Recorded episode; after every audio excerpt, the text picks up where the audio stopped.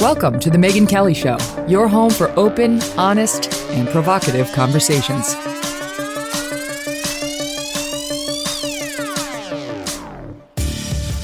Hey everyone, I'm Megyn Kelly. Welcome to The Megyn Kelly Show. Today we have a treat for you Sean Parnell. This guy's a rising star. He's from Pittsburgh, Pennsylvania, and he tried to run for a House seat not long ago, but he lost in a very narrow uh, result to a more moderate Democrat. He's a Republican in his district. But man, it was tight. And Trump sort of picked him and said, You're the guy. And he almost got it over the finish line. And now he's running for U.S. Senate. You know, Pat Toomey's going to vacate this Republican seat, and Sean Parnell wants to fill it. And there's a real shot this guy has, given his military service, his love of America, just his general reason. You're going to love the guy when you listen to him. And Pennsylvanians, I think, respond to reason. I know a lot of them. Uh, I'm married to one of them. And I don't think that they necessarily, you know, they voted for Trump first time around, not second time around. They may not love all of that sort of rhetorical flair, but I think they love the country and they like sensible people. And that's what Sean is. He went into the US military after 9 11. Um, it was, he went to Iraq in 2006 and then wound up in Afghanistan where he led the legendary outlaw platoon. And that was the name of his book as well, that made it to the New York Times bestseller list week after week after week. It's a firsthand account of what it's like, what it was like to fight over there with a band of brothers that wound up uh, taking out, I think it was over 350 insurgents who were trying to kill Americans there. Uh, massive, massive casualties and fights that he details in great color. And I think um, you'll understand when you get to know Sean why his bravery stood out, why he received two Bronze Stars, one for valor and the Purple Heart while over there. Uh, he suffered a traumatic brain injury as well and has been pretty open about what it's like for combat veterans who return to the United States, something we're, we're going to get into. So, we're going to kick it off with a little COVID discussion. Delta, dun, dun, dun. I almost can't joke about it because it's the reaction to this thing. Again, just, just to kick it off, over 80% of those who have died from COVID are over the age of 65 uh, over 90% of those over 65 in America have received at least one jab. 80% have received two jabs, vaccinated. The most vulnerable population has been vaccinated. And yet, still, we react to a new variant and rising cases, rising cases, as though it's the same as rising deaths, which is not what we're seeing. Now, we're going to get into all of it when Sean joins us in one minute.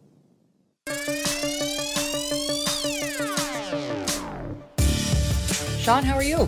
Hey, Megyn. How's it going? I'm doing good. It's great to see you. I never see you with the tats on the arm showing. You you look you look uh, just like a soldier right now. Not not so much like a senator, uh, but I like the idea of the soldier senator.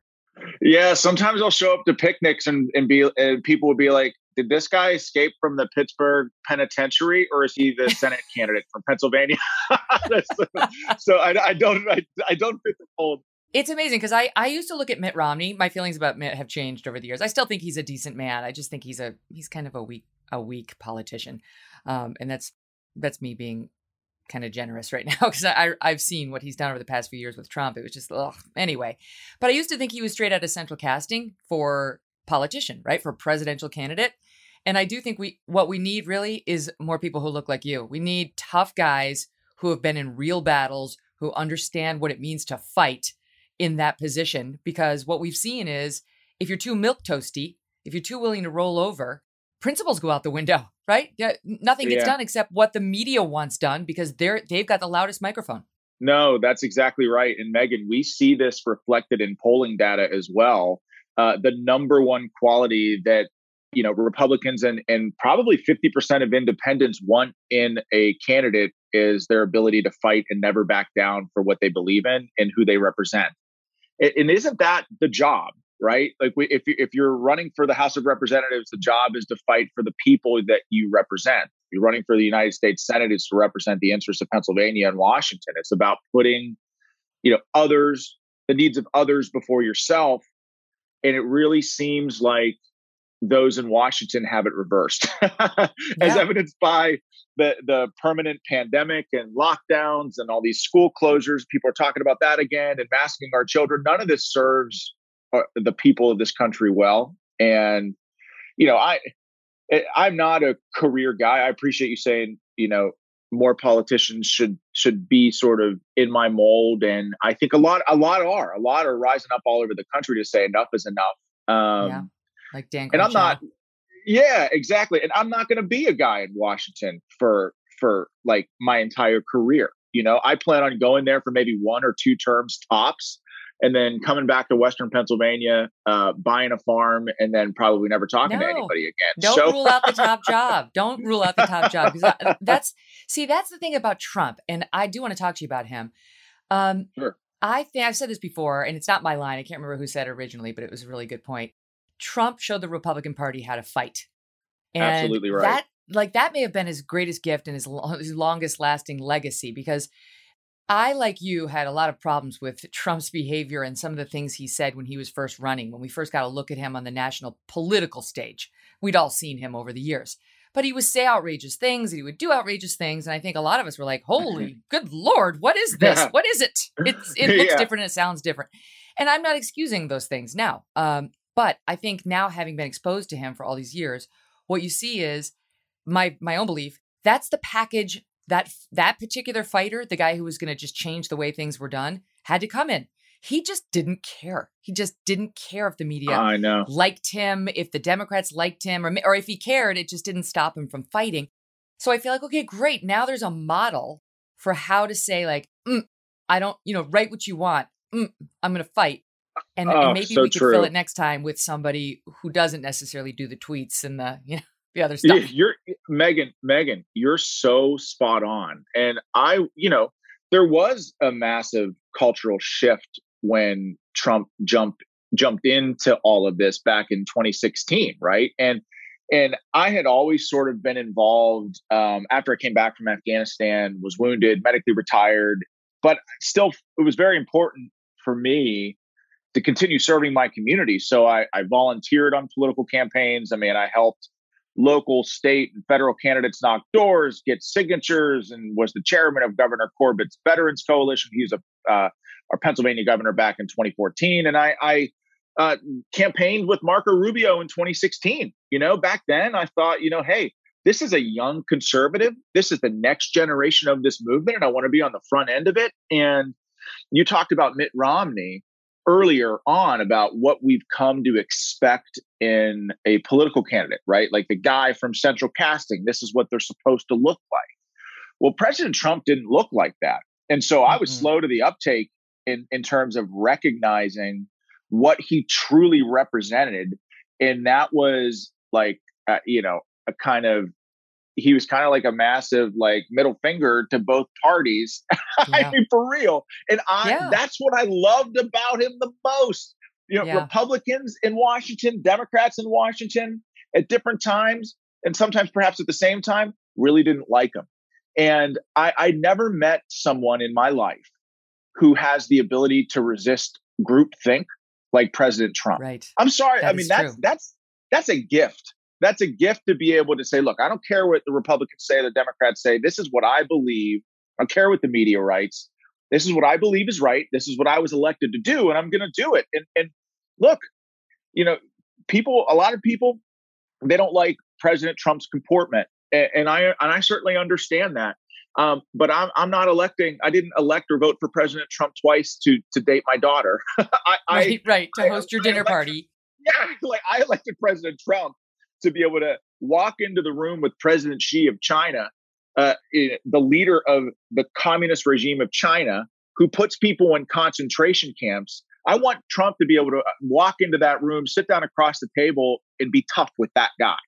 You know, because the costs are the costs uh, in terms of human suffering uh, in, in China. You, you need somebody tough, right, Megyn? And so President Trump represented that. Even look at the media, right? It's like so he came after me for for a long time, which was unpleasant. I, I don't want to. I wouldn't want to go through it again. But in retrospect, you know, it's fine. I, I have a good perspective on it. But I, in in a way, it was a harbinger of things to come, and not in a bad way, right? Like he he would come after a woman at Fox News. He'd come after a person at CNN, anywhere, because he wasn't beholden to the media. And that was really important. He exposed them and their bias in a way we had not seen before. And it's playing out day to day. I, I'm so angry as I look at the news today, Sean. The the COVID spinning, like the the knee-jerk instinct for mandates and lockdowns and masking and deference to our big brother you know, rulers supported by a media that just wants to lick boots as long as it's to the Democratic Party needed to be exposed. Needed to be. Absolutely. It has been. And, but it's not solved, right? When you look at the headlines today about Delta and the return of the mask mandates for all schools, CDC recommending every single school child nationwide have a mandatory mask on. Thank God for people down in Florida like DeSantis and Abbott mm-hmm. in Texas who are who are passing laws saying or executive orders saying you can't do that. You cannot mandate that. But other states like mine, they're all going to go that way. I just think who's fighting for them? Who who in the blue exactly. states, who in states like Pennsylvania, which is purple, is fighting for them? Yeah, it's a good question. Me, uh, the answer to that is I'm fighting against that now. I, I mean, and I think it's important to discuss this with context because this once in a hundred year pandemic has had a lot of different phases. The science has been complicated. You know, early on when when this thing came from Wuhan, I mean, I saw it coming back in December of 2019, and I said, "Boy, we better brace for this." And I actually called for a ban on travel from China before Senator Cotton and, and President Trump did because I knew that that this COVID or this virus or this unknown virus was going to be here and it was going to affect mm-hmm. us in a big, major way. And early on, you know, when we didn't know a whole lot about what this virus was, I thought it was pragmatic. You know, I liked the idea of 15 days to slow the spread, right? To flatten the curve, to make sure our healthcare system isn't overwhelmed and, and figure out who this virus affects and who we need to protect. But the thing with a like a pandemic response strategy, Megyn, is that you know as as a pandemic goes on, you learn more about the virus, its threat, its effect upon the people, um, and as the pandemic evolves, so too must your strategy. And what I feel like our strategy hasn't evolved at all. In fact, we're right back at square one where where the strategy seems confounding in many ways. Okay, let's lock down our schools, let's mask up our kids. Like it, it makes no sense. It seems like they're going against the science, which is ironic because the the left, hey, trust the science, trust the science. Republicans are unscientific. Um, that seems to be going against the science. And, and I'll, I'll yeah. tell you, like, my heart aches for these little kids. I've got three little kids 12, 10, and 8. And they don't remember especially my eight year old, almost doesn't remember what life was like before this pandemic, before he had mm-hmm. to wear a mask all like to school. Right. And yep. which means that, like, I was looking at a picture of my daughter the other day, her when she was like five with her arm around her little friend. And I'm thinking, like, that that's a joy that a lot of children that were born in the middle of this pandemic will never enjoy unless we radically shift policies and say no okay we did our job we locked down uh, we we defeated this virus we have therapeutics that are effective we know who it affects we have three vaccines that are effective you're not going to lock down our children anymore you know yeah. our children have a right to breathe the free air our children have a, a right to enjoy and love their friends and enjoy school um, and, and one of the things that combat taught me Megyn, is that tomorrow isn't given to you. We don't know what tomorrow is going to bring. So every day that you wake up and you draw breath, you have to be thankful for the life that you have and you're given in the greatest country on the face of the earth. And what are we saying? Like uh, these these government bureaucrats, these unelected bureaucrats are telling us that we have to uh, lock down our life maybe for another another year. Yeah. And who are they to require a, a, a, cloth go over my kids' faces. I have exactly the same age kids as you do 8, 10, and my son will be 12 in September. And I am sick of seeing them put those things over their faces and go to school all day as they sweat and they work and they try to eat and they try to talk. And teachers who are over the top about if it slides down a little, get it over your nose, get it over your nose, instilling fear in these kids Carol Absolutely. Markowitz of the New York Post. She's been doing great work in New York City. Has a great piece out today. I recommend it to everybody. The headline is "Masking Kids and Closing Schools is Irrational, Unscientific, Child Abuse." And Sean, she she talks about a, a study just out of the UK. It was released last week.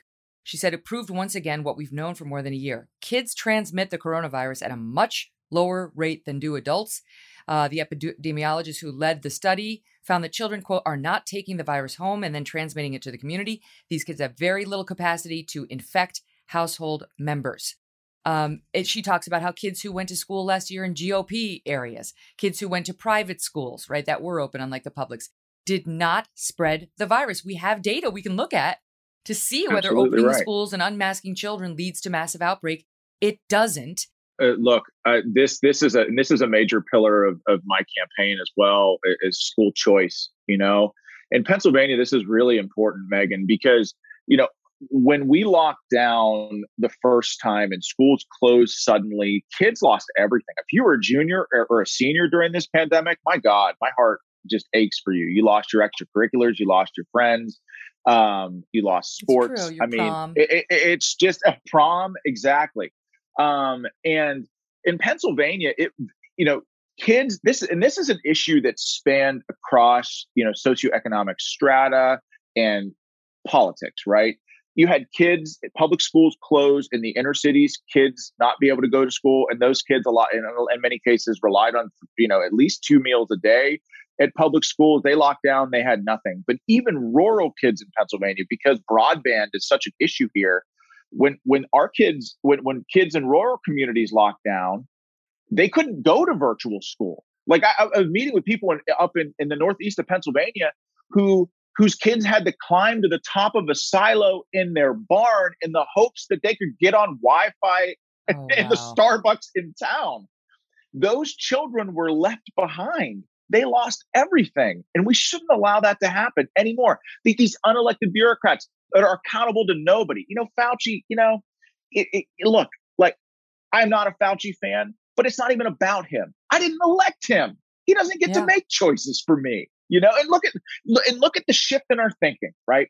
Nancy Pelosi, the Speaker of the House of Representatives, just yesterday puts out the CDC has the power to extend the eviction moratorium. Wait a second. Since when does the CDC have any power over Mhm. private property in the United States of America? How has the paradigm shifted that much in the last year? People, wake up. These, these mini authoritarians in our government are not going to let up until you demand your freedom back. And, and by the way, to the liberals who are no doubt the radicals who no doubt listening to this podcast, it, it- of course we should take the pandemic seriously. Of course it's real. Of course people get sick.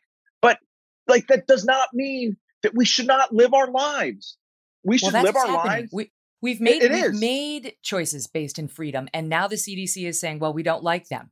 Because you've got 57% of Americans who have at least one shot of the vaccine, at least one shot, which isn't as effective as two, but it's better than nothing, and it's better than most countries. Um, the deaths, even from Delta, remain very low everywhere. The deaths do. So we're talking about increase in infections. Um, but it's it's among the unvaccinated. The people going to the hospitals are not the vaccinated people. So these are people who have made a choice not to get vaccinated, and now they will live or not with that choice. That's the way life works. That's the the reason I don't get be, get drunk and get behind the wheel is because I value my life and I take Yeah. precautions to protect my own and others. Not everybody makes the same choices, and there's nothing I can do about that. But what's happening now is the unvaccinated are treated like the unwashed, the scourge of America. And I hope they get vaccinated. I want them to get vaccinated. Part of me is pissed off my kids are going to have to wear masks because they didn't get vaccinated. But I, I don't really blame them. I, I blame the politicians who are punishing that choice that they're making that endangers themselves by using my kids, right? Like my kids aren't at risk. My kids aren't spreading it. My kids shouldn't have to pay the price of the unvaccinated. They should have to pay the price, and they are. But we're somehow we're I, we're we're blaming everybody's got to pitch in to help the people who have decided not to do this. Well, you know, look, uh, the position on vaccines in this country should be real simple. If, if you know, I'm pro-vaccine, I'm anti-mandate, right? If you want the vaccine, consult your doctor. If you consider yourself high risk uh, or you want to get it, get it. If you don't, don't. Um, I, and I, I, I, the whole philosophy behind a, a vaccine mandate about the government being able to tell you what you must put into your body is Right. something that scares the living hell out of me. And so it, I think what you're talking about and the reason why people are hesitant to get the vaccine. Um, do you remember what Joe Biden and Kamala Harris were saying uh, during the Mhm. during the 2020 election? That I'm not going to take Trump's vaccine because I don't trust it. That's how it was phrased on the campaign trail, right? And so you've seen the CDC, and and and so I think the right and, and Trump supporters have seen the FBI or some of these other alphabet letter agencies outright mislead the American public year after year for the last almost four and a half years now. There's been an mm-hmm. erosion of trust in our institutions because our public officials have not been honest with the people that they serve. And, and a perfect example of this is is the election, right? Um, you know, I'm, and I'm not talking about you know cracking voting machines from Mars. I'm talking about right. unilateral changes to election law, right? That were that were imposed on people 60 days before an election. That half you know Republicans and and the people weren't ready for this stuff, and they used COVID as a mechanism to change election law in a way that they knew would be helpful to their own party, right? Mm-hmm. And so people people see that and the media makes the mistake and, and it nothing makes me more angry than the media saying well trump is pushing you know the big lie which is that the buzzwords that the media uses are just insane and wholly irresponsible um, it, it's just they, uh, trump is pushing the big lie and therefore the people believe something. No. The people they see they see with their own eyes. They live the experience themselves. They can think critically and they just say to themselves well hey maybe we, maybe we should just have a conversation about how to make our elections better every cycle. But instead one side seems to be so intent on shutting down the conversation. And as you talked about the media being exposed oh my gosh Megyn, i've never seen bias like this in my life mm. and and it and it needs and it needs to stop because the people in this country are suffering. Up next, the Democrats and their media allies continue continue to compare January 6th to 9/11 in which 3,000 Americans died. Okay, They're, they continue to do it. What does he think as somebody who actually went over and fought for the country as a result of that attack? What does he think about that comparison? That's next. I said this after January 6th. There was misinformation. People got sucked down disinformation rabbit holes and showed up there in that Capitol rioting that day. I think because they had, in part, because they lost trust in the media. They didn't know where to turn for their information. They went to bad sources and they really believed this thing was going to get overturned or, you know, that Mike Pence had the power and, and Trump fed that. There's no question, but he's not entirely to blame. It was the, it was these the people disaffected from media who went to the, the wrong places and wound up on Capitol Hill. But now that same media, rather than doing introspection, um, comes out and they're saying things, Sean, like, oh, no, no, no, no, no. January 6th, that day, it was an insurrection, which it wasn't. It was a riot. Um, and it was worse than 9 11. Worse than 9 11. No. They continue to say that. And I came out and said, they're insane. They're overplaying this. And, and uh, of course, I, I got attacked for saying that. But that I know. To, to, I, you tell me, as a guy who joined who joined the military and fought for our country because of 9 11, because you saw it on TV that day. You tell me whether you can compare what happened on January 6th no, you can't. 9/11. Megyn, you can't. And and you're right. January 6th uh, was bad, but it was not an insurrection. I've seen insurrections in Afghanistan. Uh, January 6th was not one. And that's not to say you, ex- you excuse the violence, but at least have the moral courage to condemn the violence that happened in 2020 for nine straight months leading up to the election, right? Yep. Um, people lost everything. They had their small businesses burned, uh, riots in the cities, uh, people died, billions of dollars in damage. There was a riot outside the White House. They almost burned down St. John's Church, for goodness sake. They had a guillotine outside the White House. Secret Service agents were injured in defending the White House while President Trump was president. People were assaulted. A United States senator was assaulted leaving the Republican National Convention mm-hmm. on the mm-hmm. streets of Washington D.C. You know, it, it, it, it's. I think you're right about the the media. So the, I talked about the big lie, and then that's another thing. The the insurrection. It's it's just it wasn't an insurrection. Was it? Violence is is wrong when it's when when it happens on either side of the aisle, right? Yeah. But well, that's the difference, right? Because these cops who right. testified at the hearing had disturbing testimonials about what happened to them that, that day. Stabbed. The one guy had a heart attack. And it was it would definitely tug at your heartstrings, no question. Anybody with a heart would have been moved by what they said happened.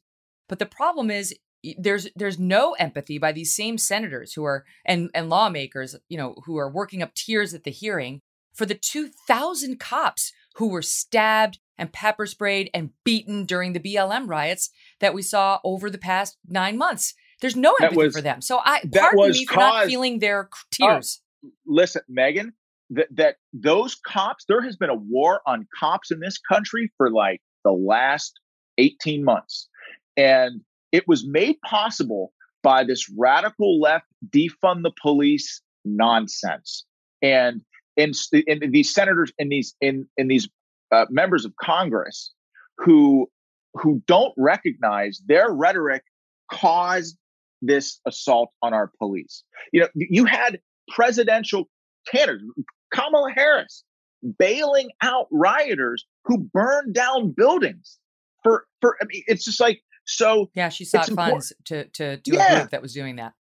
Yeah, and so the, the people look. It, so January 6th was unacceptable, right? Um, it, it, but like, look at what happened to an entire group of people. Fifty percent of the country for years now, right?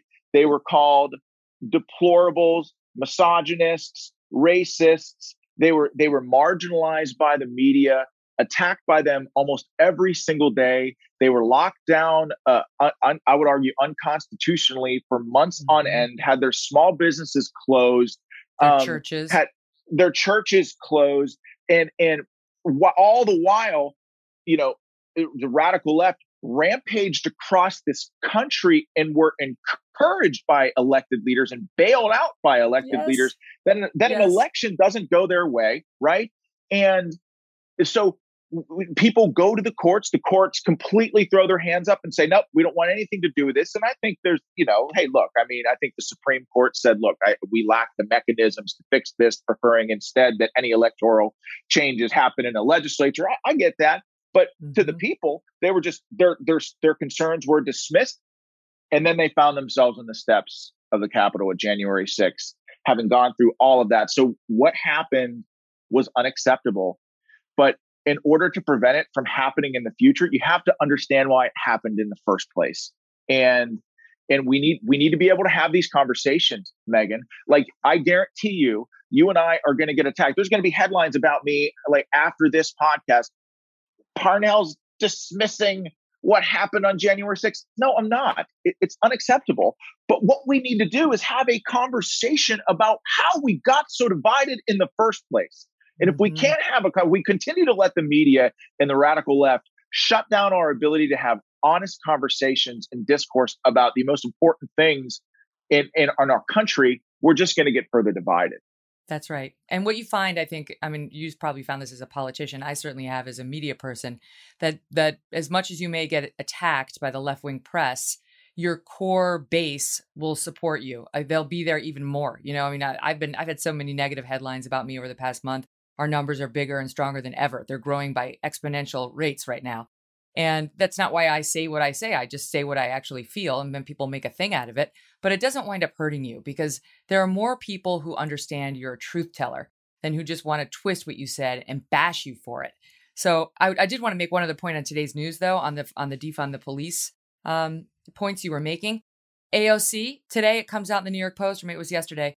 Uh, she's spent thousands of dollars on security from a Blackwater contractor from January through yeah. June 2021, her campaign paid over almost $5,000 um, for their, their other clients to this firm, Tullus Worldwide Protection, include the royal, uh, the Saudi royal family. So this woman is out there staunchly supporting defund the police. And um, then she spent apparently over 28,000 locally at a New York private security company, Cori Bush. She's member of the quote squad. Same. Between April and June, she spent $70,000 on security while pushing to defund the police. Tell it to the women in the inner city whose cops you took away. Exactly, Megyn. I mean, they this this oh my God, you you, you perfectly painted the picture of of what's wrong with our elites in this country, right? And and, and why part of my goal is not to go down there for a career. I, you know, and and you understand now, of course, why Trump called it the swamp, right? Uh, yeah. These people want to to take away your ability to defend yourself and your family, right? And that's just true. You know, Joe Biden talks about this almost you know every day. You know, since he's been in the White House, while simultaneously defunding the police. Like none of this makes any sense. I mean, it just sounds like one of the worst ideas ever. And if you would have told me four years ago, as somebody who had no plans to run for political office at all, that defund the police would even be a thing, I'd be, I'd laugh and I'd laugh in your face. You know, yeah. it, it's just things have become so absurd in, in this country, and and that's why when, when we've been all over the state, we've only been in a race for about two months now, Megyn. but I think there is a an unbelievable craving in this country uh, for more leaders and fewer politicians, and mm-hmm. leaders that are willing to stand up on the parapet and and tell the truth and be unafraid. And and that's what that's what I hope to be. You know, I'm well, I'm let's, a, let's talk about that. Let's talk about leadership and your time in the military because I do think it's fascinating and as an example to all of us. So you just I mentioned it in passing, but you decided I I know you described in your book you were kind of listless, like you were you were mm-hmm. not really sure what you were going to do with your life, maybe education. Thank God you didn't go there. no, my dad was an educator. I'm just saying what, where, the way we are now with these unions. But anyway, okay, so maybe an educator. Um, and then 9/11 happens, and you were 20 when 9-11 uh, happened? Yeah. Oh my gosh. Yeah. I, I was, yeah, was, I'm 40 now. I just turned 40. So you know, I'm, I'm not the greatest at math, but yeah, I was about yeah. 20 years old. I was a sophomore. I was a sophomore trying to figure out how I was going to student teach second grade. And so what, so explain to me how that works. I was 30 and not not even considering the military. I'm I'm too chicken. I really I've just that's why I admire the men and women in the military so much. I'm just I'm too afraid. And so, uh, like my own cowardice, it's, it's, it makes me ashamed because I do think it takes just a certain level of guts to go out there and defend the country and pick up a rifle and and be ready to use it to defend our, our principles. You know, I have a big mouth, but it's not the same as going out there with a with a gun. so you did it. So what? So how how did that happen? Because you didn't come from a long line of military people. So were right. you scared at all?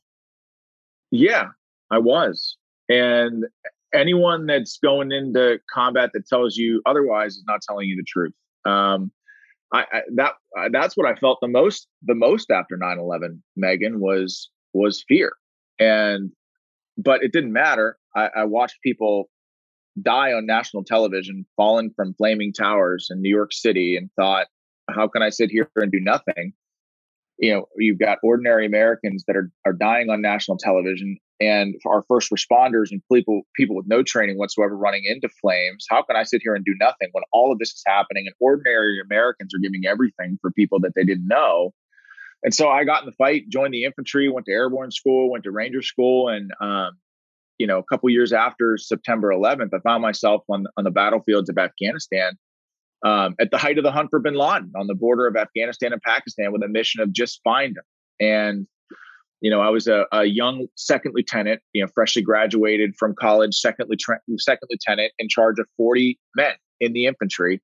Um, and what was remarkable about this experience, it was a formative leadership experience in my life. But what was remarkable about it was that a lot of these kids that I was supposed to be in charge of, their job before carrying a machine gun in the mountains of Afghanistan was high school shortstop. And. I learned a lot about the human condition in Afghanistan, but I learned a lot about also what it means to be an American. And I, I Megyn, look, I was, I consider myself blessed beyond measure to have led, you know, the most diverse infantry platoon that that you could ever imagine. I mean, I mean, black next to white, Christians next to atheists, young next to old, rich rich next to poor, Democrats next to Republicans, all in the same foxhole. And you know what I learned is that when Americans are united in purpose, we can accomplish anything. And, and I saw it on the battlefield every single day, one triumph of the human spirit after the next. Nobody gave a damn about what color your skin was or what your politics were um, or how much money you made or what God you worship. We just cared about each other. Uh, and we cared about the mission and we cared about this country. And that that that right there, you know, because my platoon was so diverse, I just remember thinking as I was writing Outlaw Platoon, I'm like, my God, like my platoon is a microcosm of what makes this country so exceptional. And and when you hear people talk about diversity, diversity, I mean that that word has a lot. It's a buzzword in today's culture, but they always stop short of of the next most important step. It's not just about diversity. Of course, diversity makes us great, but um, it's the unity beyond all of that that makes our country truly exceptional. So it's not mm. just diversity for diversity's sake. It's the fact it's the fact that we were united in spite of all of that.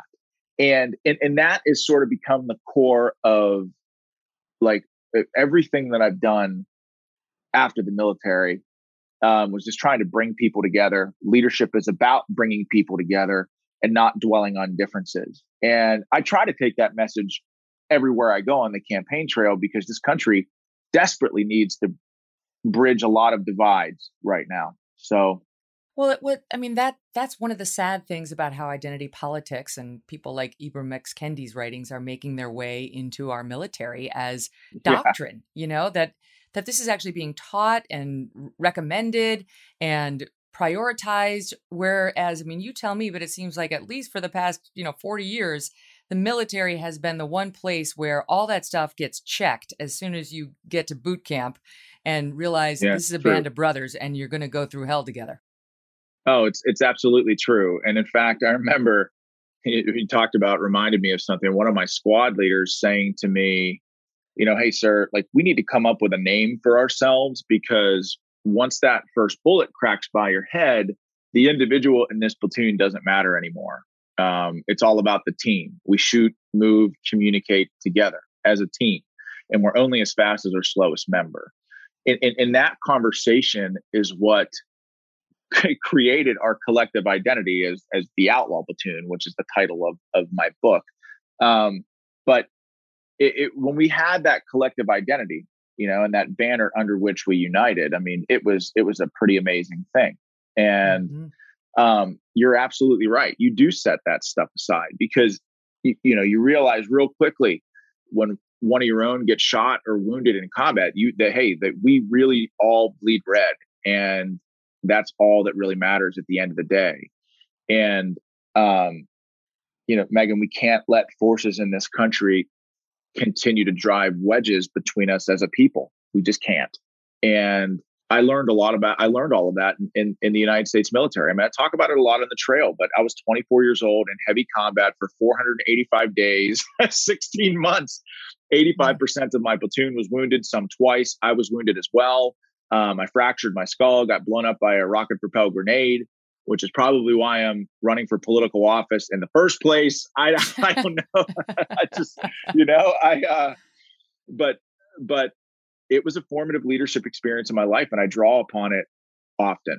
You talk in your in your book about um, I want to I'm, I'm looking for the actual uh, the actual moment, but where everybody was sent home. You got an R and R uh, after after months and months of fighting, and some guys had actually made it back stateside. Oh, and and yeah. that can you just, and just tell us what happened because I couldn't believe this. Oh, Megyn, oh my gosh, this was the greatest leadership challenge in my life not fighting against the enemy for uh, 16 months, but it was just so we were set to be in Afghanistan for a year.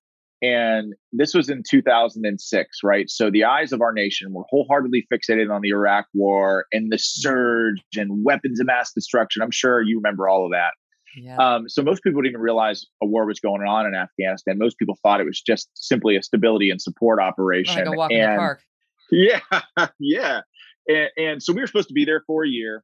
When we got there, we realized Afghanistan was completely out of control. I mean, we're talking, uh, you had Al Qaeda, the Haqqani Network, Hekmatyar, um, the Taliban. We were fighting against all of these warring factions, sort of just thrown right in the middle of it. It was just absolute hell. And we were supposed to be there for a year, right? And so three days before we were supposed to go home, you know, and, and all that while, like the last week we were supposed to be there, we were sending guys home in in phases. And so most of I was the last guy on my base with my platoon sergeant, really. Like it was just me. Everyone else was in various stages of deployment. Um, but about two weeks before we were supposed to go home, there was this uh, we built the very first combat outpost in Afghanistan. It was a place called Combat Outpost Margah.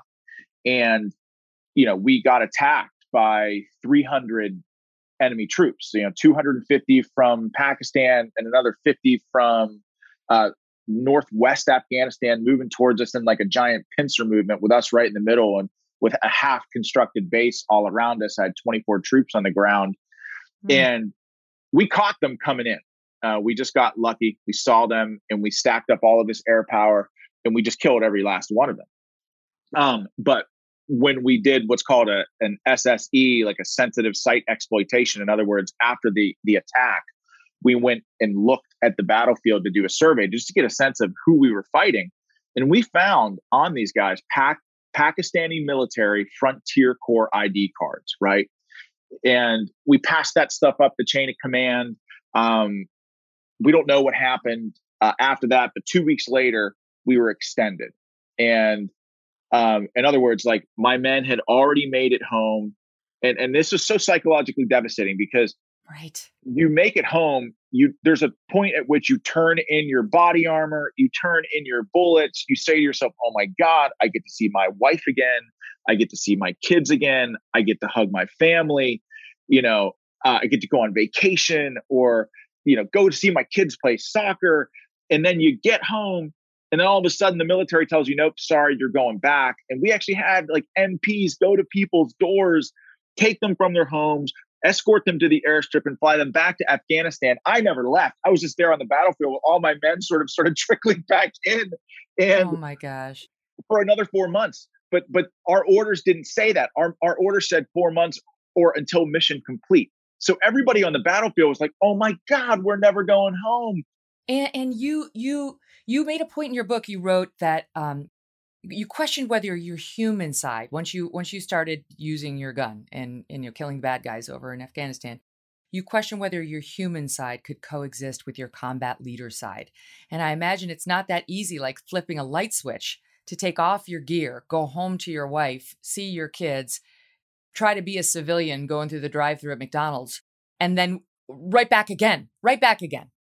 Yeah. Well, combat changes you. Um, it changes you, you know, and I remember just from my first day, um, you know, watching little kids get hurt, you know, and it, the military trains you to go over there and, and get after the enemy and stuff. But what really crushes the soul is watching these little kids that are trapped in the middle one of the things that blew me away about Afghanistan was that you go there and those those little ones have nothing, you know, and you know they they they wear burlap sacks. They have no they've got no shoes. Yet they run around outside these little walled compounds called kalats with just pure joy on their face, playing soccer with you know, you know a deflated soccer ball. And I just thought to myself, like, my God, like kids in Afghanistan are no different than kids in America. These kids have nothing, but yet these little ones are caught in the middle of all of this. And you know, I remember watching a little a little girl lose her life on my first day in combat, and I just thought, like, oh my god, like I just felt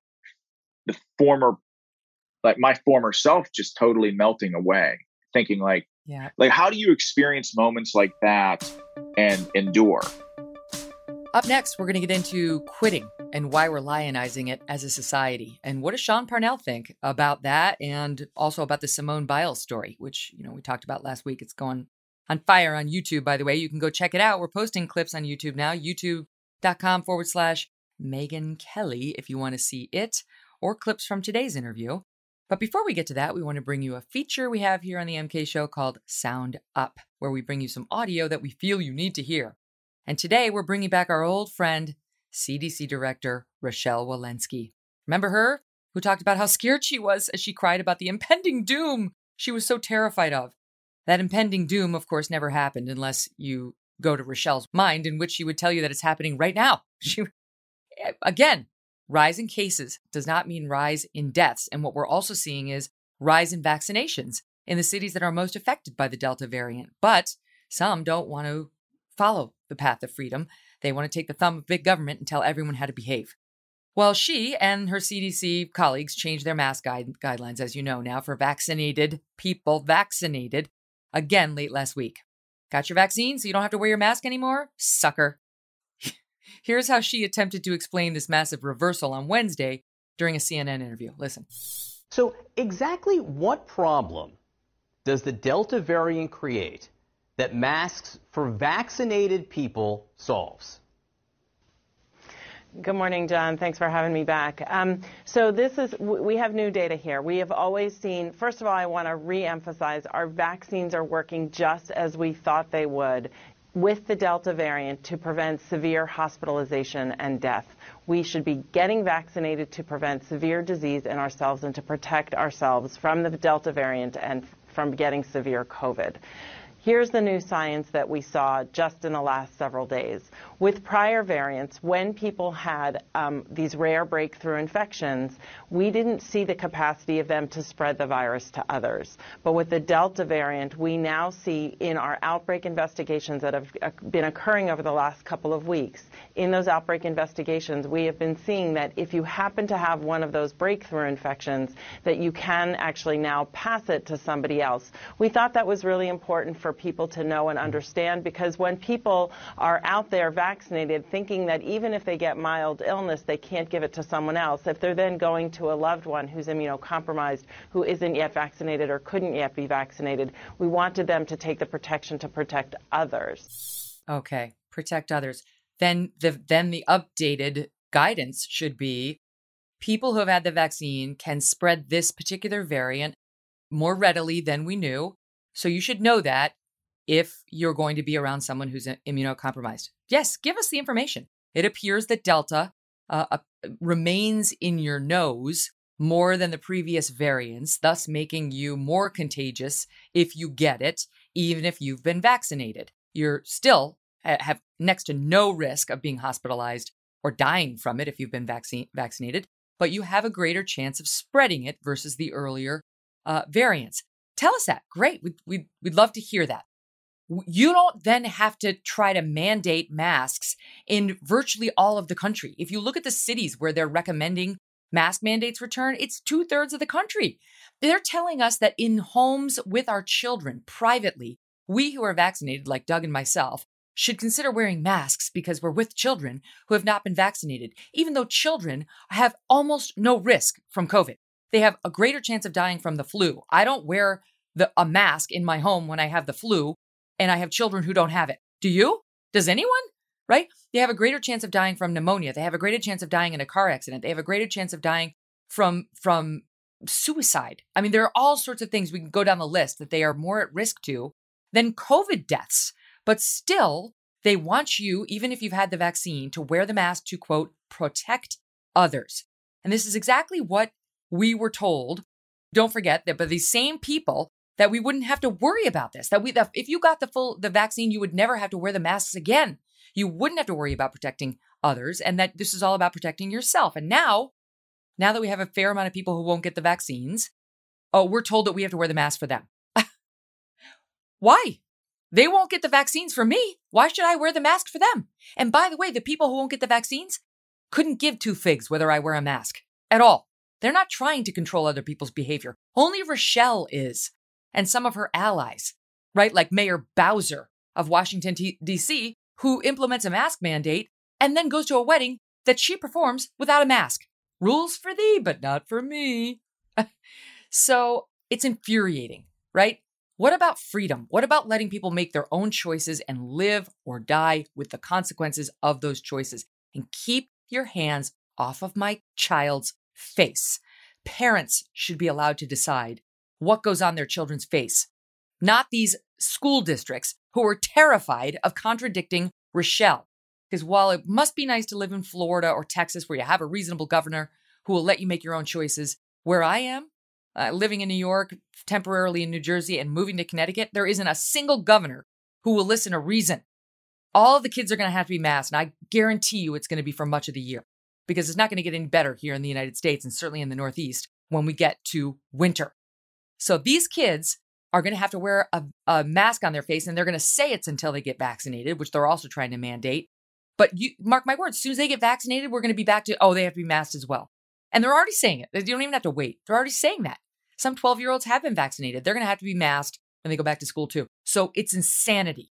It's insanity. And it's it, when you listen to Rochelle in any of her public statements, you can hear this woman is in hysterics. She has no business running our, our public policy, nor does Fauci uh, at least when Trump was out, it was in office, there was somebody there, a bulwark to to slow it down. Now you got Biden and Harris who are they're double masking even when we were with the earlier variants. right? So there's no winning against this. When when will this end? Right? How much longer are we going to be led by these untrustworthy supposed health experts? And that is an addition of what we call sound up. we don't really solve the problems, but we highlight them for you. Uh, and you can go ahead and sound off in the comments if you if you would like. Uh, go to the Apple comments. We'd love to get your comments because I read them all. Yes, I do. I've read every single one. And they also help us uh, with the Apple algorithm, though I don't know how. So, anyway, let us know what you think about Rochelle, the mask guidance, and in particular, what's going to happen in schools with our kids. Now, back to Sean after this. It's too gruesome to even get into here. I, I read it and I cried and I thought I, am not even going to go there. But you are very open about the torture that the Taliban would oh inflict on yes. young boys, young as young as six. I'm just just the most horrific things you can possibly imagine. And I think to myself, how are we now trusting that group to exactly. not kill all the people who helped us in Afghanistan, all the all the fighters you know, who helped us and, and who had the same mission we did, which is to get rid of them. We're already seeing now on the Afghanistan withdrawal, uh, Taliban fighters, the headline was on CNN, execute 22 Afghan commandos as they try to surrender. That's a war crime. Uh, these guys said said they had surrendered, and there's a piece of news like that almost every day now because we've yanked the troops uh, per Biden's order. Yeah, yeah. Uh, there's no question about it. Anyone that worked with um, Americans in Afghanistan is now a target. You know, those who who trusted a promise that your little girls can emerge from the house and go to school and learn to read and get educated, and boys and, and adult, adults who work on our bases to help us fight for their freedom. There's no question that they're targets. Um, the the terrible position that some of our strategic level leaders must be in, uh, commanding generals. I, I don't envy them, Megyn, because you know, we've been there for 20 years now. You know, I'm 40, so you do, you do the math. Like the own, we've been at war half of my adult life in Afghanistan, mm-hmm. and um, so yes, we have an obligation to the Afghan people, and I just think the question that leaders have to ask themselves is when is that obligation fulfilled, right? Because we also leaders in this country, and sometimes we forget about this, but we also have an obligation to that young man or woman in Pennsylvania who raises their right hand, volunteer, serve a country, and then go to Afghanistan and might give their life there. And the mission, when we send our, our young men and women in this country to combat, to war, the mission better be crystal clear with a crystal clear end state. And I'm mm tired, you know, of politicians in this country sending our men and women over to wars that just maybe the mission's not clear, the end state's not clear, um, and we've been there for 20 years. So it's about balancing the promises that we made the Afghan people and whether or not that obligation was fulfilled and, and our obligations to these young America's young sons and daughters, who I would argue are our most precious natural resource. These are these are kids that love this country, and because they love this country, they want to serve it. And by God, if we're sending them over to fight and die for this country, it better be for a reason that's worthwhile with a clear cut end state. So I would say we're at the point of time in Afghanistan where we should be drawing down and, and looking for an exit strategy. But the way that it's been done does not strike me as as strategic at all. Like we like for, for one example is there should have been a plan in place for what the hell we do with all the interpreters over there who fought for us every single day. Well, aren't we? We are bringing them over, aren't we? I mean, we're bringing a lot of them over. Slowly. I saw a headline saying Slowly. hundreds had been brought to the United States. Yeah, we're bringing them over. We're trying to, but it seems like we're playing catch up. Yeah. I don't. We have so many places in the world where we leave troops. You know, we have troops in South Korea. like, why can't we yeah. leave some troops there just to maintain some of the game gains? I feel like don't men and women, women in the military know that's part of it. They may not be active Absolutely. combat forevermore, but I, I, don't know. I read these headlines and no, I think, oh my god, right. that must be. It must be hard for somebody like you who was over there fighting. To, oh. I don't know, not to maintain peace in Afghanistan, but to rout the Taliban and to route no, Al Qaeda right. and to inflict punishment for what they did. No, you're absolutely right. You're absolutely right. I mean, and that that's the balance that I think needs to be struck. The whole point, the, the whole reason we went to Afghanistan was to find Osama bin Laden and to keep that country from becoming a petri dish for terrorists. You know, um, to stop them from having a safe haven from which they would conduct, plan and conduct attacks uh, on the United States or export terror around the world. You know, in a perfect world, um, you know, you would have a few infantry battalions, ranger battalions, SEAL teams, and a Delta Delta teams that would just do what we call kinetic attacks, right? Like find where these high value targets are, target them, kill them, um, but keep the enemy guessing, right? So that they don't ever have mm-hmm. that base to establish. And you're killing the worst of the worst. You're killing their leadership. I think that's that's where we need to be in Afghanistan. And I'll tell you, this isn't just a pipe dream. When I was in Afghanistan, we we did far more with far less. And I would argue that the mission in Afghanistan was was was close to won in 2007 and then in 2007, 2008, we radically shifted our, our policy in Afghanistan from counterterror, in other words, going after the enemy killing the enemy, and through that, securing the people. We shifted from that strategy, from, from that counterterror strategy to counterinsurgency, and, and we lost the initiative. And mm. um, so it oh, is, but my, I, I say all that to say it is possible to do that in Afghanistan. We did it with less. We had one brigade combat team in all of Regional Command East, which was the mountainous border region between Afghanistan and Pakistan. And we beat the enemy down every single day. And through that, like the Afghan people were free to live their lives. Um, so oh, it's no, we, possible. We were just talking about this on the show about how the entire budget for the 20 years of Afghanistan war was $2 trillion, which is that that's doubled by the money that congressional Democrats are about to authorize without no. any Republican support. Yeah, um, through reconciliation. On, yeah, exactly. Through rec- for, on on various Democratic you know wish list items. Yeah. So I mean, we did it, and we did it on the lean over there. I have a question for you though on, on the soldier who comes home, um, mm-hmm. because I heard you on talking about PTSD. I think it was a piece you wrote in the Federalist or an interview you gave with them. Um, no, you wrote it. You wrote it in April of 2019 and you said, My combat service was difficult and challenging, but I'm here to tell you that I was not broken or damaged by that mm-hmm. experience. We need to correct the common view that military service is psychologically devastating. So, can you expand on that? Because I know you suffered a traumatic brain injury, and I know yeah. you better than I know about some of these guys who come back who really are incredibly damaged psychologically, in addition to physically they they tend to fight back. I mean, these guys just never admit they just they don't admit weakness if they perceive it as a weakness. But expand on that for me. Yeah, uh, can I? I'll do it with a story if you don't mind. Yeah, um, please. When I came home, I uh, went to the welcome home ceremony, and again, 16 months of heavy combat changes you. It just changes you to the core of who you are. I remember standing at Fort Drum in this um, welcome home ceremony, and you have like red, white, and blue everywhere. And you have the Army band playing the Army song, and you have everybody up in the bleachers in this basketball court waving American flags. And everyone in our formation is is nervous about seeing their family, and every family member in the crowd has this unbelievable amount of energy and excitement to see their loved ones that they hadn't seen in a year. So you can imagine that if if you're tuned into this sort of thing, the weird energy that's in that room. And I remember one of my soldiers saying to me just before we were dismissed, like, hey, sir, how can we ever tell, how can I ever tell my family about what we went through over there? And, and I didn't have an answer for him. And then our formation was dismissed and, and, and it was happy tears all around. And I got to see my family again, but I felt like there was a barrier between my family and I. Like, like they didn't even know who I was anymore. And then I went home uh, back to Pittsburgh here. And the first thing I did was like pull out my like little flip phone and text my buddies. I'm like, hey, I'm home. Let's go get let's go get some beers. And and no joke, I get I, I go they they text me their address and I'm thinking, oh my God, this is the same damn address they've lived in for like 10 years. And then I walk mm-hmm. into the their this like rundown apartment that they're all living in and then like they're all sitting in the same spots on the couch drinking the same beer talking about the same girl problems with simpsons posters on the wall and family guy magnets on the fridge.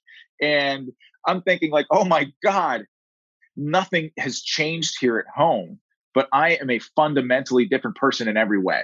And we went mm-hmm. out to this bar called casey's in the south side of pittsburgh and i started trying to tell them some of the stories about what happened to the kids in afghanistan. And within five minutes, I found myself drinking at the table alone. And I get it. Like, look, I'm this isn't a pity party. Like those stories are intense, right? But in that moment, I said to myself, you know what? These civilians, and I know that every veteran has had a moment like this, and it doesn't matter what war they served in.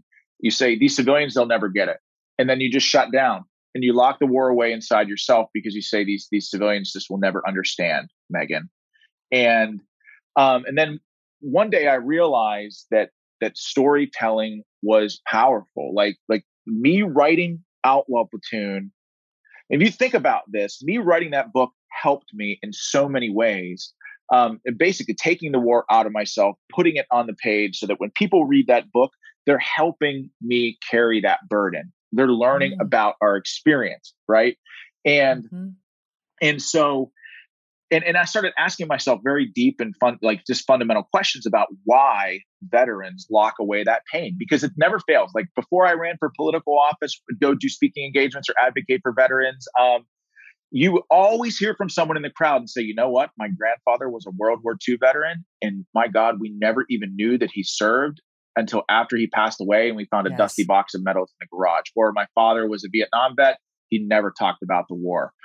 So why do veterans do that? Why do veterans lock away that pain? They lock away that pain because you raise your right hand and you take an oath to protect and defend this country and the people that you love and you care about. And when you realize that the very story of your war hurts the people that you took an oath to protect, well, you lock mm-hmm. it away and you never talk about it because that's what we do. We protect people. We're protectors. And and and I and that's that needs to change you know that that that whole concept needs to change because the bridge or the gap between people who enjoy freedom on a day-to-day basis and people who protect it is very wide. And mm. and so and, and so there's ways in which when our men and women come home you feel like you're an exile in your own country. And so that i, I tell you that story because that's where i like I, I don't like the idea of post-traumatic stress disorder right at its core post-traumatic stress is a is a human reaction to horrific events in your life mm-hmm. whether it was mm-hmm. sexual trauma a car accident or combat trauma at its core it's an anxiety disorder and to say that you're disordered for having a human a normal human response to something horrific is is wrong and so mm. i mean i mean my god you need to be worried about the guy in combat who doesn't get affected by losing yeah. his friends. You know, that's, that's the guy right. that you got to worry about. So it's not a disorder. I wasn't well, broken but I like what you're this. saying. But you're talking, you're humanizing these guys in the military who go through they go through more trauma than the average person ever will in their life and they find a way to deal with it and i think you know we right now as a country need a little bit more of that example and a little bit more of those lessons and a little bit more guys willing to talk about how they did it, right? I mean, we've been talking about this in the context of not Simone Biles exactly, because, you know, I, I was talking about her last week saying I support her. She's been through a lot. Um, mm-hmm. But I, I think it's strange how we're celebrating the quitting itself. That's that for me is a bridge too far. We we can have empathy for her and say it's a sad day in an amazing athlete's career, but instead the media wants to celebrate the actual quitting. Um, and I just think what you need is to look at more guys like you, guys like Marcus Luttrell, who just quitting's not in your DNA. It's just no matter you how can't. hard the hardship, you don't quit. Megyn, you can't. It, it was never it, uh, our men and I. Like, I'm not like the toughest guy in the world, right? Like, I like I don't come from a long line of military generals. You know, I, am a city boy. You know, like I, I, so. I was wounded in Afghanistan. My men were wounded in Afghanistan, and we endured not because not because we were tough. I mean, don't get me wrong. There were plenty of men in my platoon that were like hardcore meat eaters, way tougher than me. But but we endured and I think did extraordinary things because we didn't want to let each other down. So we were were we going through hell? Absolutely. Like I had a I had a guy from Haiti, is, is Saint Jean is his last name. Um, and he got shot in the head. The bullet, I watched it happen. The bullet hit his helmet, hit his skull, penetrated the skin, but be, the helmet slowed the round down enough where it circumvented the side of his skull and went out the back. Okay. Two days after that happened, he was back on patrol manning a machine gun. Oh, wow. This guy came to this country, wasn't even a citizen, loved America, defended it because he believed it was exceptional. And when I asked him, and I said, Hey, St. Jean, I said, Man, dude, you just got shot in the head. Like, you don't have to go on this patrol. You could like sleep it off or something, man. He goes, no, sir. He said, I, I'm not going to let my brothers down. Well, that's like you. You you're too humble to say it, but I know from having read up on you that you too had a serious injury that you continued not to treat and not to get fully diagnosed because you were afraid they would send you home.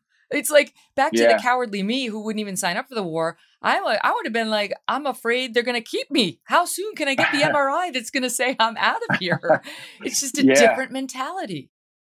I just love those guys, you know, um, and I still do this day. They're they're like my brothers, you know.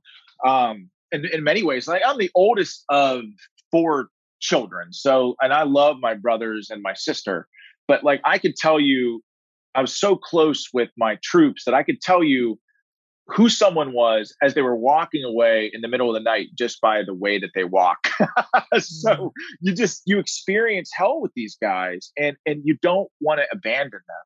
You don't want to leave them to go through that hell by themselves you know? It's it, you know it's that it's that line um from band of brothers and if you've ever like we stand alone together. That's that's Mhm. just what it is. And and really you know that like that whole concept of never and simone biles yeah she went through a lot and i i don't begrudge her that pain um and i'm, I'm sure the trauma is is real um but for me you just don't quit on your your team you know? You can't. Mhm. and and it, and i'm not going to quit on this country.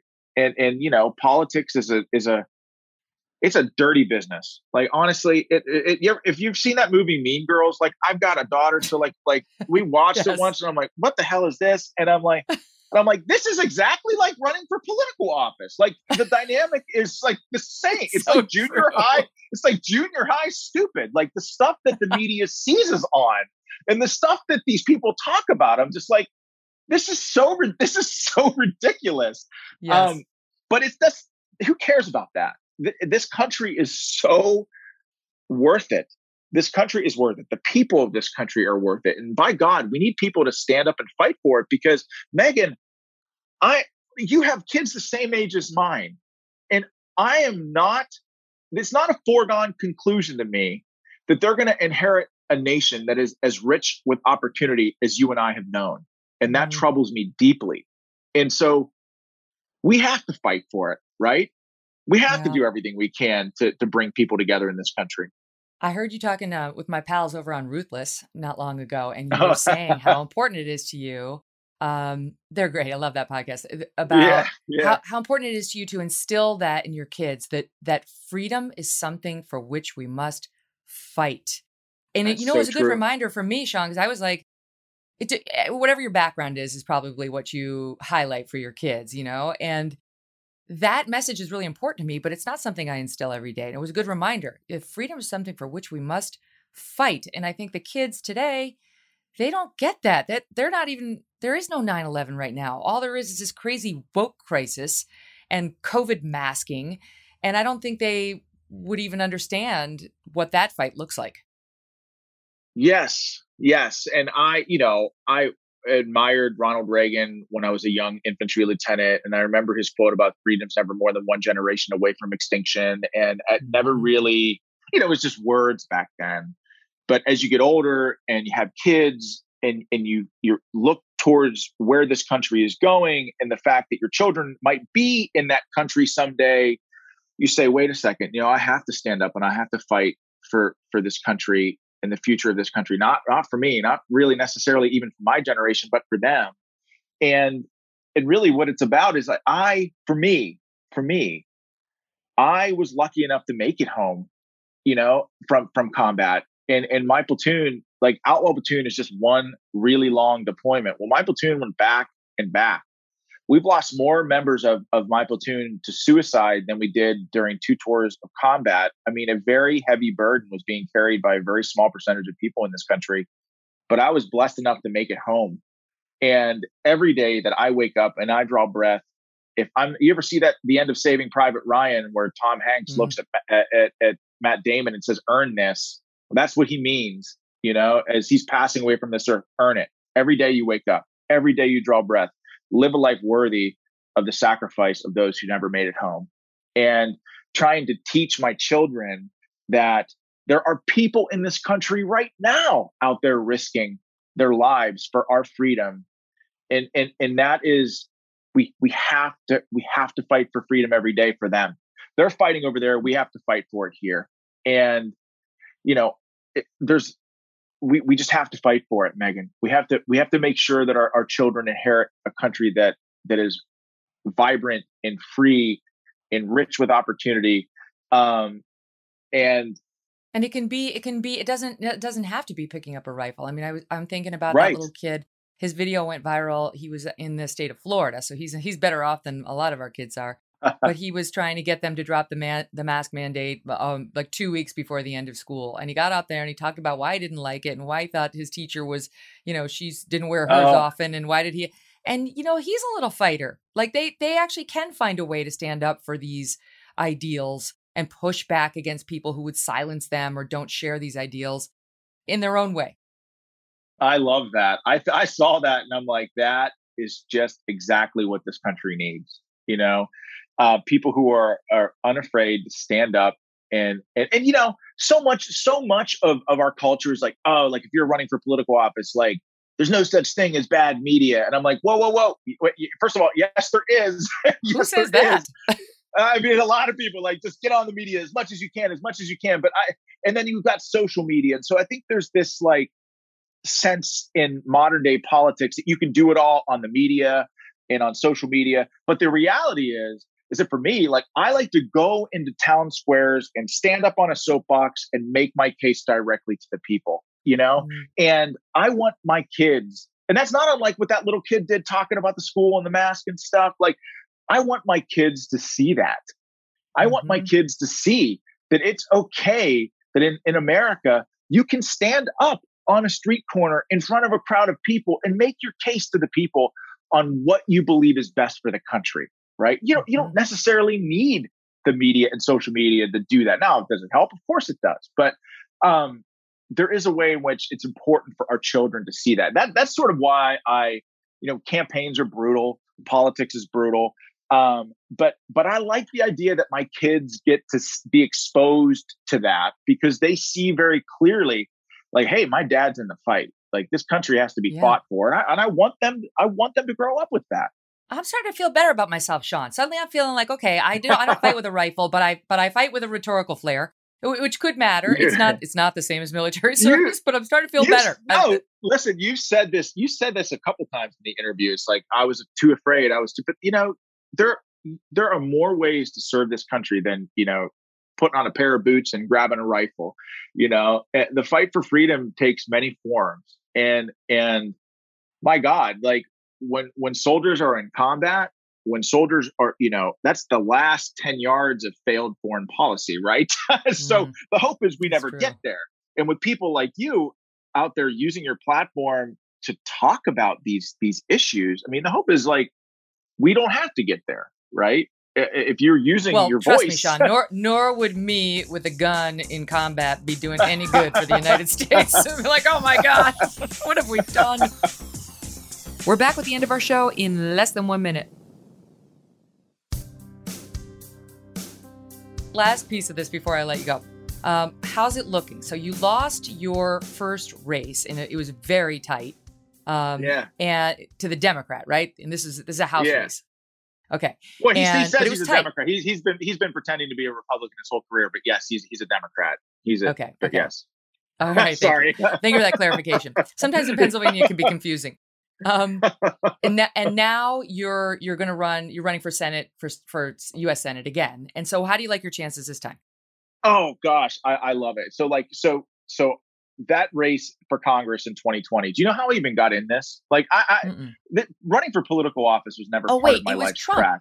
It was. Yes. Didn't Trump announce it before Yeah, you well, so he came to this. He came to give a speech at the Marcellus Shale Coalition, and I wasn't even there. Never met him. Never talked to him. I was down in South Carolina giving away a service dog to a veteran, and I'm like on the stage talking, and my phone is like blowing up and ringing off the hook, and I'm, I I look at it. I got 56 missed calls, like texts from reporters or political consultants, and I'm, I'm from this Italian family in Western Pennsylvania, and like my mom is calling me over and over and over again. I'm like, oh crap, something's wrong.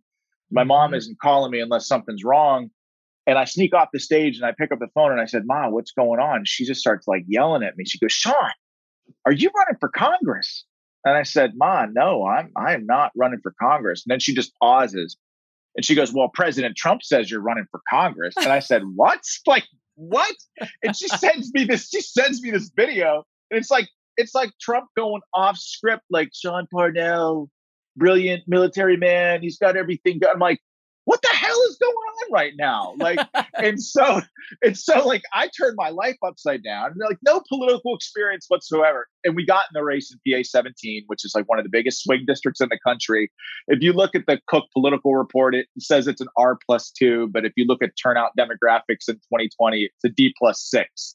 And so, in and around the city of Pittsburgh, right? So Republicans don't exactly fare well in and around the city of cities, period, right? Yeah. Um, right. But even with all the big tech censorship and even with Nancy Pelosi spending millions of dollars against me, and I, I did it almost all myself, raised all my own money, and we broke all sorts of records doing it. Um, but even with the deck stacked against us in, in, a district that many considered to be gerrymandered to protect Conor Lamb, it, I mean, they drew his own hometown yeah. in the district, for That's goodness right. sake. Um, we still almost beat that guy. We still almost beat him at a D plus six as a Republican. And so um, Pennsylvania is not a D plus six. And, um, it, you know, if you look at all the chaos that was woven into our system here in Pennsylvania in our elections in 2020, two Republicans still won statewide, congressional Republicans. If you pool all their votes, they amassed over 85,000 more votes than congressional Democrats. There is a path, and that was in 2020, right? In mm. 2021, we elect our judges here in Pennsylvania, um, but it's an odd election year. Uh, there were two ballot questions uh, on our ballot this year that pertain to Governor Wolf, who's a Democrat here in the Pennsylvania, and his unilateral authority to declare emergencies. We won those ballot questions by 139,000 votes. And so this state going into 2022 with how radical the Democrat Party has become. Oh my gosh, I, I love our chances, and we're gonna win. We're gonna win the primary, and we're gonna win the general. And and I just I just feel it, Megyn. And um, people are realizing that I think our country's on the brink, that we stand on a very thin line between hope and darkness.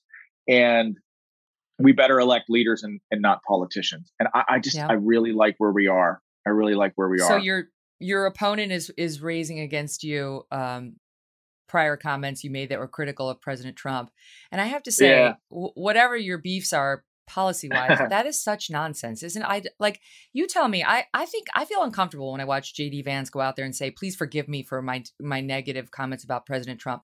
What is he doing? I love and i love jd vance but i'm just saying why would you apologize so tr- uh, exactly. i think most people's feelings on trump have been evolving you know like he came on with a rather large splash was unlike anything we'd ever seen and then people got to know him and see what he did. I don't do you feel the need to to be hell no hell defensive no. about the no stuff? no no no no in fact i've had consultants that are like well what you know not consultants that i'm working with uh, but but people oh you should have deleted those tweets oh hell no i stand by everything that i say and um, the reality is is is I, I, said earlier I didn't recognize what Trump really re- represented, and and this was everything that I, I, talked about with President Trump back then was in a primary before he was even president.